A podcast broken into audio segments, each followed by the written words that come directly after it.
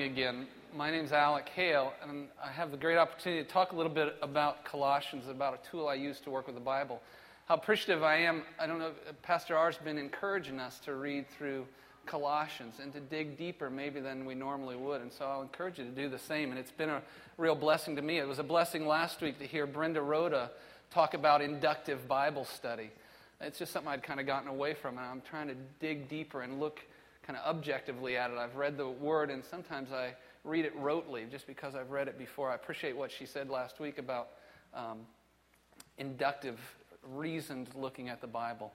And I'm going to tell you a little bit about a tool I use to study the, the Bible. But first, I want to tell you a story about my mom. Uh, my mom is a, was a teacher. She actually still is a teacher. I don't think teachers ever stop teaching. And uh, she taught for 30 years. She was an English and a French teacher at a high school, at the high school I went to. And she was one of those hard, good teachers. Um, hard and good in that you didn't really appreciate her until you were a sophomore or a junior in college. And she gets lots of letters from sophomores and juniors that say, Mrs. Hale, thank you for pushing us beyond what we were used to. Uh, you begin to see that appreciation. Well, as most teachers, too, she didn't end or stop teaching at school. She carried it home to us as well, too. And when we would be reading, uh, we would read a book and come to a word that we might not know, and we'd yell out, Mom, what's the def- what does this word mean? Uh, and can you guess what her answer to us was? That's exactly what. Look it up in the dictionary. And so you got to trudge down from wherever you are, and you got to pull out the dictionary. And sadly, you look it up and you realize you don't know how to spell it. And you go, Mom, how do you spell? And she'll give you like the first two letters. And then you go, Well, what's the rest of it? And she goes, Spell it out, sound it out in your head. And so you, you get through and you, you read that thing, but the lesson she had for us in it and the treasure that was in looking those words up in the dictionary was that suddenly, the, if I'm reading a textbook or if I'm reading a novel, suddenly the intent of the author became clearer to me. Or I understood this character more, and then it helped me interpret the plot and it helped me see how that character dealt with things it gave me a bigger view of what I was reading, gave me a grander and more understandable scale of it. And unbeknownst to me, I'm sure known to her, it also then aided me in communication because now I have another arrow in the quiver of my vocabulary. I got a word that when I talk, I can communicate better and I can communicate with more precision and more understanding it was a great treasure to me. And where it used to be drudgery to me to come down and find it, now I love when I find uh, a word that I don't. It, it's less common that I find what I don't know, but more common that I find when I think maybe I don't have the full grasp or the full measure of this word. And it was exactly the thing when I was reading Colossians 3 this last week. It lists a whole bunch of things greed and lust, and frankly, I forget the others. But then I came to this word idolatry that I thought, I don't have the full grasp of what idol means or what idolatry means. I thought, what do I think? Really, the only use I use that in today is American Idol, and I like Survivor, and so there's this immunity idol. But I suspect those two things are not what they're talking about Colossians, and so I went to my favorite dictionary, and it's this one. It's uh, this is actually Felicia's mom's dictionary that she took to college. It's the 1956 edition of Webster's. And let me read you what it says in here about idol. I'm going to cough. Pardon me. It says this idol, um, that which is seen, a form, a shape, akin to an image, an image or representation of a deity made or used as an object of worship, uh, a false god, a heathen deity, any image or representation that's an impostor, a form or appearance, visible but without substance an image in the mirror. And, and that got me that's got me started on it, but I still don't quite understand what it means. And so I actually have a different resource that I often go to as well, and it's this one. And this is a, a Bible dictionary, and it may be something you're less familiar with. I actually picked this one up at Ollie's, and Ollie's is a great place to look for resources. I think this one cost me $8, but these are available online too. You just Google Bible dictionary, and it'll pop right up. But instead of just looking at the word, um, the word's origins. This goes a little deeper, and I know you're not going to be able to see it well, but whereas that was just a few lines of definition, when you look up idol, You get it from way over here, and it talks about each instance in the Bible of where idol is mentioned, and it talks about what those people were. When Gideon had an idol, it was the Asherah pole, and then it tells you a little bit about the Asherah pole, and suddenly now I know something about Asherah poles and what the people thought of them and how they worshiped them. And then it goes on to show me some other pictures and histories of what idols are. And here's a little bit of what it says. I'm not going to tell you that, go through those whole two pages, but listen to these things that popped out about idols in that book. And it was this idolatry is sin of the mind against God. Sin of the mind against God, whereas immorality are sins of the flesh against God. It's traced back to the lack of acknowledgement of God in his proper place. It's a lack of gratitude towards God. An idolater is a slave to the depraved ideas that his idols represent. It says any, an idol is anything that leads to the dethronement of God from the heart, from his right place in the heart. And so when I took Webster's dictionary's bit on idols and I took this Bible dictionary and took this and then chewed on it and I came up with my own definition based on those things. And here's what I, I came up, kind of a thing that I resolved that when I see idols again in the Bible, I'm going to think about this. It says, I've, I've made an idol of something whenever I believe any object or action can provide for me what only God can truly provide. And so if I, if I think money is where my security lies, or my, my nice home is where comfort lies, I've made those things an idol because my security can only come from God, and I've taken him off of his right place in my heart, and I put this other thing like money or idol. Or if I'm up late at night and I want comfort, and I look to anything other than God, food or pornography or frankly anything other than God, I've missed it, and I've made those things an idol because only God can provide true comfort. And what these tools have done for me are exactly what my mother did for me is that when I when I chew into these words, these things I don't know or don't quite get, there's a hidden treasure there, and these dictionaries allow me to pull it up, and then I have a better understanding of the intent of the heart of God. I have a better picture of what He's talking about. I have a better grasp of the big picture, and it helps me to know God better. And I encourage you uh, to pick it up. They're online, so they're free right now. But particularly, it's not that when I don't know a word. It's that idea of if you get along and you get an inkling from the Holy Spirit that says, hey, look a little deeper in this word, pull out your dictionary and take a look at it. I'd encourage you to do it. I know ours is going to encourage us as well to continue reading this and particularly look through Colossians and see what the Holy Spirit has drawn up for you there. Offering time. Let's pray for the offering that's going to come right now. Uh, Father, what a, what a blessing it is to come before you. Thank you that your Holy Spirit is here with us today. As we give our offering, help us to have hearts that give to you. Help us, if we've got one of the things I think you want us to do this for routinely is because money's so easy for it to be an idol, and we think our strength and our security comes from it, and it's false, it's smoke and mirrors. Help us to practice giving to you freely, Father God. And just like there's hidden treasures in your truth, there's hidden treasures in giving away, and we see that the heart of love is giving. And we go from being captive to, uh, to an idol, being a slave to an idol, to being free in you. Help us to do that as we give our offerings. Help us to give it with joyous and wondrous hearts. You're mighty, awesome God. In Jesus' name, amen.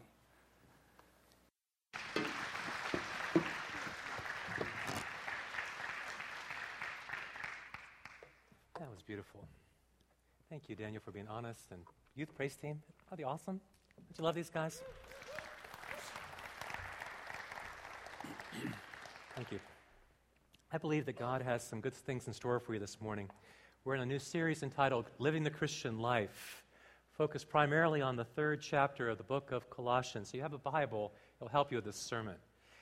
I believe that um, Christian living is always preceded by Christian learning. And the greatest thing you can learn as a Christian is the nature and identity of God. That is, who God is. And then, in coming to understand who God is, his identity, he will make it clear to you who you are, your identity. To become a Christian, then, is to have a profound change in one's identity. You aren't now who you used to be. For if any person is in Christ, they are a new creation. The old things have passed away. Behold, all things have become new. Augustine was a man who had lived a profligate and profane life. He was known for his sexual immorality in his city. But he had been converted to Christ, and he saw one of his old girlfriends on the street. And she said to him, Augustine, it is I. And he ignored her. And so she said again sweetly, Augustine, it is I. And again, he paid no attention to her. And finally, she said, Augustine, it is I. And he paused for a long time and he said, Yes, I see it is you, but it is not I. You see, he had changed. By the work of God's Spirit and God's Word, Christians become somebody who never existed before. See, contrary to what some believe, it is not what you do as a Christian that determines who you are, it is rather who you are that determines what you do. For instance, an accountant this time of year is working on taxes, right? And a teacher is preparing lessons. And a police officer is doing what police officers do. You see, who you are determines what you do. Once you step into your new identity as a Christian, God will show you the steps of obedience you are to take. And this morning, I'm going to be asking you to take a pretty huge step of obedience and let some things go. You know, this uh, last Friday, the Mops had a yard sale, and much was let go of. Your uh, garages and basements are emptier now because you let go of some things. Some things are good to let go of. What we talked about this morning is something that's necessary to let go of. Last week, I spoke to you about identity and who we are in Christ. And I said then that Christ died for your sins, that you might die to your sin. Paul said, Don't you know that you have died to sin? How can you live in sin any longer? You see, since your identity has changed, when sin comes knocking at your door, you don't have to open the door. And you certainly don't have to let sin through the front door and stay with you. So, why should we say no to sin? Because we have died to sin. To become dead to sin is to become unresponsive to sin's overtures. And the specific sin I want to address this morning is the sin of sexual immorality. The notion that sex is benign or harmless interaction between two consenting adults has seeped into the pores of every aspect of our culture. You and I have seen the consequences of sin outside of marriage. Someone has said because we don't know the verses of Scripture, we have become perverse.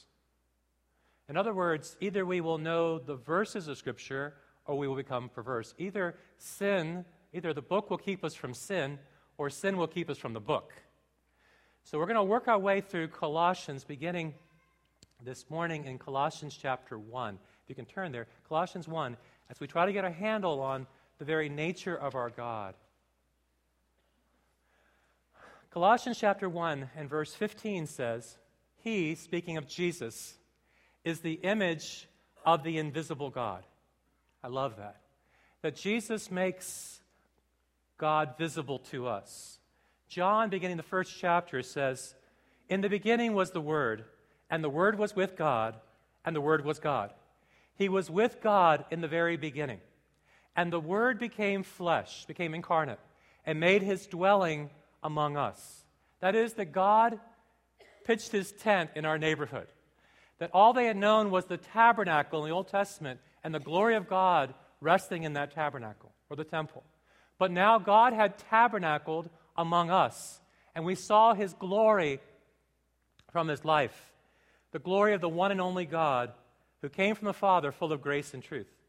And no one has seen God at any time, but the one and only God who is at the Father's side has made him known.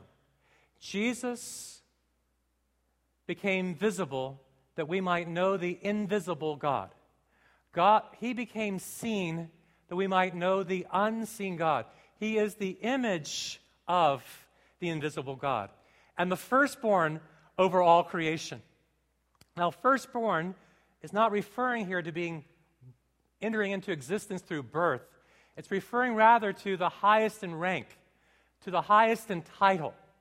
You see, Jesus, because he was obedient unto death, he's been given a name that's above every other name. A title. The title is Lord.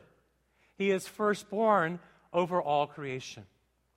If your Bible's still open, turn with me back to John, the fifth chapter, as we understand something about Jesus who made God visible to us. In John, the fifth chapter, we read, Sometime later, that Jesus went up to Jerusalem. Now, in Jerusalem, there was a sheep gate. The sheep gate was the gate through which they brought their sheep to offer them to God. And now the Lamb of God has come to Jerusalem.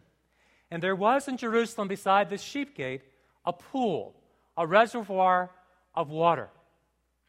And the belief was at this pool, people were made well. Just like there are traditions about the Lourdes in France, southern France, where there's a medicinal spa that if people come, they'll be made well. Or like the Shrine of Guadalupe down in Mexico, the belief is that come to this place and you'll be made well. Well, the belief there was that once in a while there would become an angel from God who would stir these waters up. And when the waters were stirred, the first one into the pool was made well. The truth of the matter was, this pool was fed by an underground reservoir, like a spring that came intermittently. And the spring would sort of make the waters rise and make the waters fall. And the legend became that the first one into these waters, when the spring fed them, would be made well. It was called Bethesda. Now, Bethesda, there's a Bethesda, Maryland, not far from here. And Bethesda means house of mercy. Them who came to this pool were looking for God's mercy. And there were five porches there. And there was a great number of disabled people who used to lie there. Disabled people. It reminds me of a VA hospital where the disabled lie looking for help. You see, there were no doctors to take care of them beside the pool. There were no breakthroughs in medicine to look forward to. There were no medicines to take.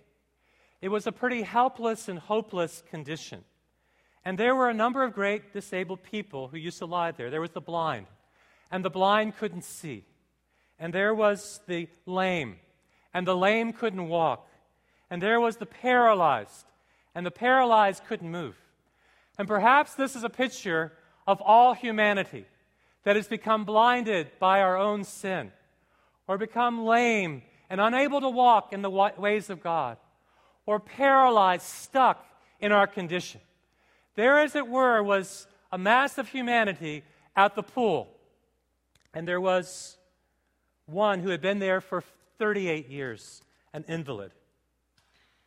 38 years is a long time to be an invalid, to be in a helpless and hopeless condition.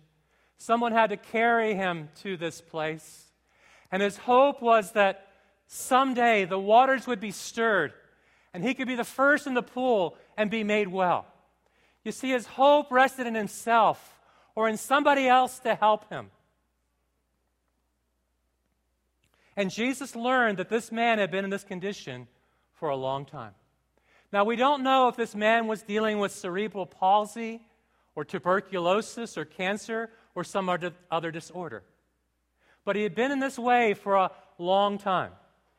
And Jesus asked him a very profound question. This is the image of the invisible God. This is what God is like when he comes down to earth. He said to the man who was an invalid, Do you want to get well? There's two possible answers to the question. The first is no, I'm good. you can leave me alone. And the second is yes, I want to get well. So let me ask you this question Do you really want to get well? Do you really want your soul to heal? Because Jesus Christ has the power to heal a soul. He said, Sir, I have no one to help me into this pool when the water is stirred. And while I'm trying to get in, someone else goes down ahead of me. Now, what would Jesus say to the man who's beside the pool. Just wait a little longer until the waters are st- stirred, and I'll help push you in. Would Jesus say then, wait until an angel comes down and stirs the water, and then you'll be made well? You see, the man had to abandon all ideas that he could fix himself or somebody could fix him. You see, as long as he was relying upon somebody else to fix his situation or himself to fix his own situation, he would never be made well. And what Jesus Christ said to him was, Get up and pick up your mat and walk. Jesus asked this man to do something that seemed humanly impossible. For 38 years, this man has been an invalid, lying beside the pool, but he stands in the presence of the image of the invisible God. And Jesus says to him, Get up, stand up. It is, as, it is as if were this man comes with a wheelchair to this beside the pool. And Jesus says to him, Get up. What the man had to do was abandon all idea that he could fix himself or save himself or heal himself. He had to believe the very word of God. He had to believe the word of Jesus to get up. And for the first time in 38 years, his feet, his ankles, his legs were strengthened, and the man began to stand. And so many people come into church, as it were, in a wheelchair, feeling like an invalid, as if somebody has to push you for a little while. And the word of Jesus Christ is get up, stand up, and take up your mat and begin to walk. and at once the man was cured, and he picked up his mat and he walked. That tells me the identity of our God is He is a great healer. Our God is able to heal our afflictions. He is the image of the invisible God, the firstborn over all creation. And for by Him all things were created. Back to Colossians, verse 16. All things were created. God created the things of heaven and the things of earth. God created the celestial and the terrestrial. God created the visible and the invisible. God created the things we see with a microscope as well as we have to see with a Hubble telescope. God painted the stripes on the zebra, and God stretched out the neck of the giraffe, and God gave wings to the eagle to soar. But God's crowning achievement was He created you in His very image. For all things were created by God. That means that God made you, that God made you in His very image. Jesus is the image of the invisible God, and God becomes visible through the image he cast upon you. You have been crowned with God's glory and God's honor. And you have been made in his image to reflect God's glory, to give God pleasure, to give God joy. he made you. God is a healer, and God is a creator, and God is also a sustainer, verse 17. He is before all things, and in him all things hold together. Now, scientists don't exactly know how atoms' molecules stay together. We know something about the protons and neutrons and the electrons swirling about, but we don't know how they hold together. But the scriptures declare that in him, in Jesus, he holds all things together. You may find your life is being pulled apart in many different directions, but it is he who's able to hold your life together. He is creator, He is healer, He is sustainer, and He is the head of the church, verse 18. He is the head of the body of the church. When you were believed in Jesus, you were baptized by one Spirit into the body. You are the body of Jesus Christ. Say with me, I am the body. You are the body of Jesus Christ. You are his hands and his feet. And those feet that used to take you in wrongful directions now walk in the path of peace. And those hands that used to sin now have been set apart for God, a vessel reserved for Him. He is the head of the body, the church, and we are His church. And He is the beginning and the firstborn from among the dead. Jesus Christ is the Alpha and the Omega, the first and the last. And He is the firstborn from the dead. Now, He's not the first one to rise from the dead. Jesus, while he was here, would raise three back from the dead, including Lazarus. But he is the most important one to be raised from the dead. You see, if Christ is not raised from the dead, Corinthians tells us, then our faith is futile, our preaching is pretty useless. But then it says in 1 Corinthians 15 20, but Christ indeed has been raised from the dead, the first fruit of those who've fallen asleep in him. For since death came through a man, the resurrection also comes through a man. For as in Adam, all will die, but in Christ, all will be made alive. You see, he's the firstborn from the dead to breathe life into our dead souls. And he, it says, God was pleased to have his fullness dwell in him, that he might have the supremacy, that Jesus Christ might be preeminent in our lives. He might be first in our lives, first in our careers, first in our professions, first in our marriages, first in our families, first in our hobbies, first in our pleasures, first in our school, that it might be evident that Christ is preeminent in our life, that He is ruling in our lives. You see, God did all of these things to show forth the preeminence of Jesus Christ. He is above all else, He's above all other names. and through Him, through Christ, to reconcile all things, whether things on the earth or things in heaven. You see, Jesus Christ came to this earth in a reconciliation purpose. He knew that we were separated, alienated from God. So he sent forth his Son, who shed his blood upon a cross to make peace with God. We never hear of a man making his peace with God, but we hear of God making peace with man. He made peace with us through his blood shed on a cross. God has reconciled us to himself and given to us a ministry of reconciliation. To be reconciled means to be on good terms with God that there is nothing between us. He was removing our sin, not counting our sins against us. At the cross, He was forgiving us. He has reconciled us to Himself. We need to get to know the identity of our God, the nature of our God. Then, as we look forward a little bit in Colossians in chapter 2 and verse 8, it says this See to it that nobody makes you, takes you captive through hollow and deceptive philosophies. In this world, there are all kinds of hollow, deceptive philosophies. Philosophies are how you live, the ways in which you live, which depend upon human tradition and the basic principles of this world rather than on Christ.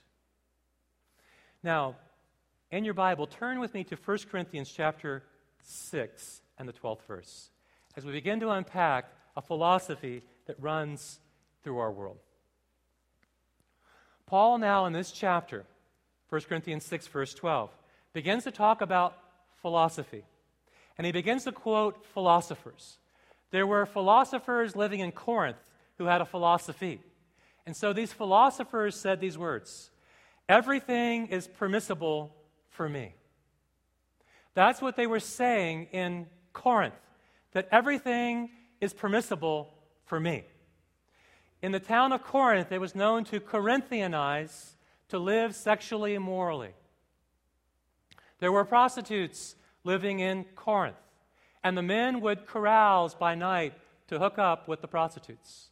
They were saying it's permissible to be a prostitute, to prostitute yourself. It's permissible to carouse at night and hook up with a prostitute. It's permissible, according to the philosophers, to live sexually immorally. Our society, it seems that everything is permissible. It's permissible for a man to live with a man and be joined together in a union. It seems permissible that a man would live with a woman before they are married. It seems permissible to do whatever you want to do because there seems to be a philosophy in our world that everything is permissible. You see, God has given you a freedom. And with the freedom, you can choose to follow Him or to step into sin. And God has not given us the freedom to use to step into sin. But yet, there's this philosophy in our world that before you get married, if you were trying out a car, you better give it a test drive. And a young man better sow his wild oats. And you can do whatever you want to do, whenever you want to do it, without facing any consequences. And our enemy has been lying to us that everything is permissible. Because while there may be a freedom to choose, there always will be consequences associated with your choices. And the argument they were making then was everything is permissible. But Paul said not everything is beneficial, not everything is useful, there are gains from it. But I will not be mastered by anything. There are things we can step into with our freedom that become for us an addiction. We are free to sit at our computer and click away and go on to pornographic sites, but the price of that freedom may be an addiction to pornography. And the argument ran food for the stomach and stomach for food. He was saying that just as there's a relationship between your stomach growling and filling your stomach with food, so there's a relationship between being lonely and entering into a relationship and satisfying your sexual appetites outside of the will of God. He says the body is not meant for sexual immorality. You see it there in verse 13. God declares His word that the body that God has given to you was not meant for sexual immorality. You were made by God and for God to give God pleasure. Then it says in verse 18 flee from sexual immorality. Do not be held captive by the philosophy of your time. Flee away from sexual immorality. Set some boundaries in your life. My hero, one of my heroes in the Old Testament, is Joseph. And you know, Joseph was a man who was sold into slavery. And he went to live in Potiphar's house. And he found favor in the eyes of Potiphar. And Potiphar gave him an assignment to watch over his entire household. And God blessed Joseph, and God blessed Potiphar's house. And Joseph was well built, and Joseph was handsome. And there came a time when Potiphar's wife saw Joseph, paid attention to him, began to fantasize about him. And she said, Come to bed with me. Now, at that very moment, Joseph had a choice to make whether he would step into immorality or flee immorality. And he asked the question How can I do this wicked thing and sin against my God? And what Joseph did in that very hour was he ran away from immorality. You have to say no and go. Our culture will teach you everything is permissible. But God wants to say to you, flee from sexual immorality. if you are married, guard your heart against emotional attachments to the other sex. Be very careful what you share with somebody else. Be very careful about becoming emotionally bound to somebody else. Be very careful about what you do late at night on the internet the things you disclose to somebody else. Be very careful about carrying a grudge against your partner and then trying to retaliate against them through a relationship with somebody else. The Bible says to flee from sexual immorality. For all the other sins a man commits are outside of his body, but the one who sins sexually sins against his own body. Or do you not know that your body is a temple of the Holy Spirit who is in you, whom you've received from God? You are not your own. You have been bought with a price. Therefore, here's the bottom line honor God with your body. God wants you to use the body He's given you to give Him honor. Don't be taken captive by this philosophy of the world that everything is permissible. If you give your heart to somebody, you become entwined with that person's soul, and it'll be very hard to sever that relationship. Now, it's any surprise when we come to Colossians in chapter 3 and verse 5 that Paul says these words to us. What he says is, put to death something then. Since you've been raised with Christ, set your minds on the things above where Christ is. Set your minds on the things above, not on the things of this earth. And put to death whatever remains of your earthly nature. And he lists a number of things sexual immorality, impurity, lust, evil desires, greed, which is idolatry.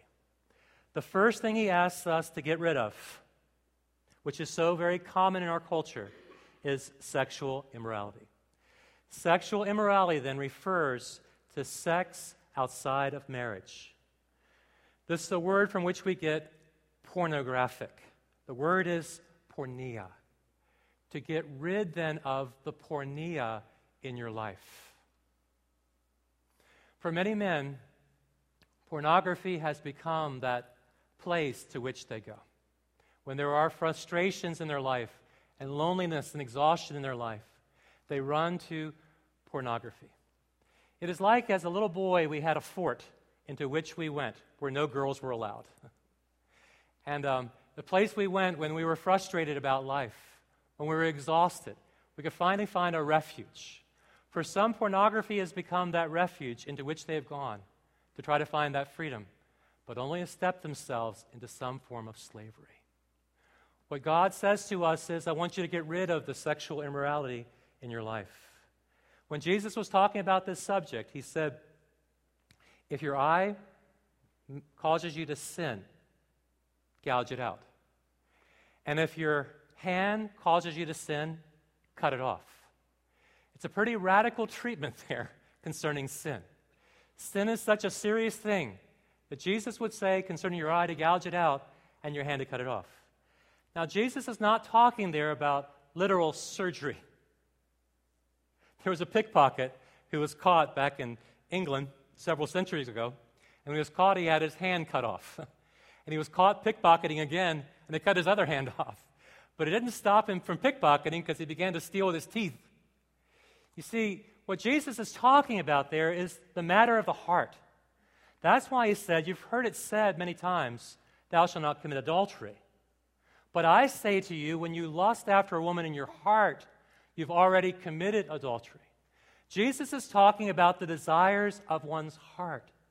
You see, what happens when you become a Christian is the deeper desire of your heart is to be pleasing to God, not to find pleasure within yourself. A man says, I can do anything I want. That's what Magic Johnson said before he got HIV/AIDS. That's what Tiger Woods said before he got caught. You see, a person says, I can do anything I want, will ultimately face the consequences for that action. Put to death, therefore, whatever belongs to your earthly nature. Now, when I use the term put to death, put to death is a very violent, bloody metaphor. Uh, some guys in the church have a cow now. They've partnered together to have a cow. And they're talking about the two measures of death for this cow. There's a, one of two ways that this cow can be put to death one is a bullet, and the other is a knife. But you see, when you get radical about your sin, you realize there's something that needs to be put to death. And what needs to be put to death is your sexual immorality and impurity. You see, impurity refers to more than just sexual immorality, it refers to moral uncleanness, lurid imagination, speech, a filthy mind. One of the aspects of sanctification, then, is that progressively we're becoming more and more pure. For this is the will of God, your sanctification, that you abstain yourself from sexual immorality. You learn to possess your vessel with honor and dignity. And the third thing he asks us to put away is that of lust and evil desires.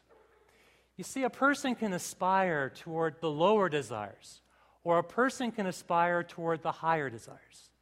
And this is going to require for you some radical change in your life.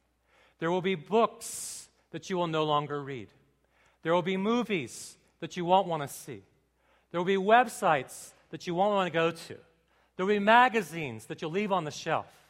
You see, what it implies is that there's a radical change to your lifestyle as you learn more and more about the nature of God and your nature as a child of God. And he wraps it all up by saying, which is idolatry.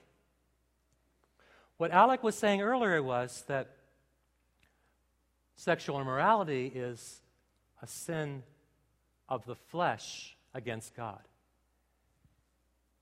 And idolatry is a sin of the mind against God.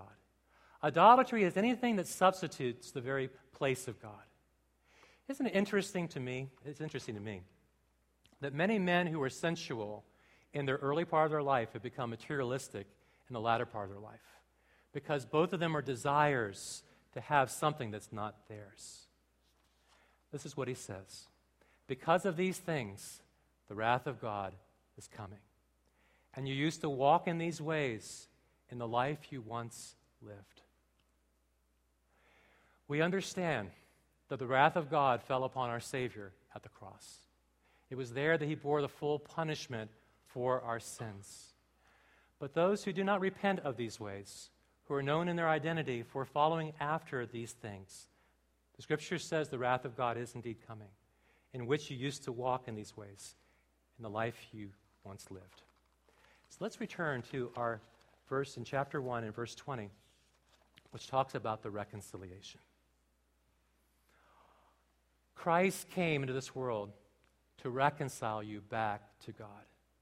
To those who are far from God, to bring them near to God. To those whose lifestyles were far from pleasing God, to bring them into a lifestyle that's pleasing to God. And as we celebrate the bread and cup, it provides an opportunity for us just to be honest with God and to ask Him to deliver us from sin and sin's power in our life and to cleanse us from all the impurity and forgive us for all the things we stepped into. For all of us have a history. And for many of us, the history is not very pretty, it's pretty ugly. But what Jesus is able to do is he's able to cleanse us and purify us and forgive us. Come, let us reason together that though your sins be as scarlet, they shall be white like snow. They shall be white like the wool of a lamb.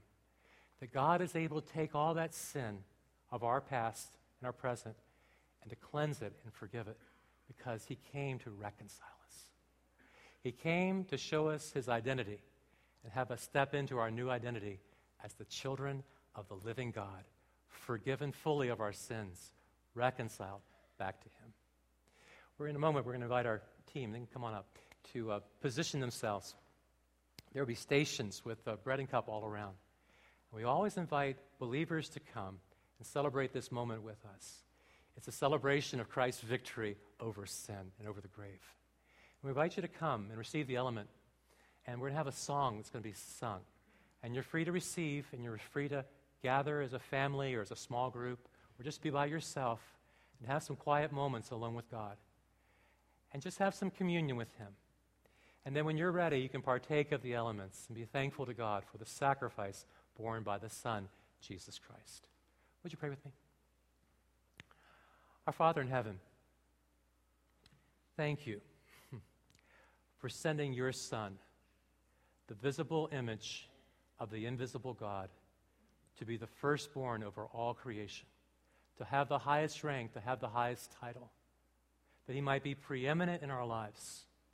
For we realize that we were created by you and for you, and that God, you hold our lives together and you, Jesus, are the head of the church. And we are your hands, and we are your feet. And we're thankful that you've reconciled us back to yourself. And as we commune with you, risen Lord Jesus Christ, we pray for the work of your Spirit delivering us and freeing us from the things that have held us fast, from the chains that have bound us from our past. We pray for your cleansing work and your healing work in our lives. God, we really do want to become well. So heal us, Lord, and deliver us. And help us be thankful for the delivering power of the Holy Spirit. Meet with us, Lord, as we partake of these precious elements. For we pray together in the name of Jesus Christ. Amen. God bless you as you partake.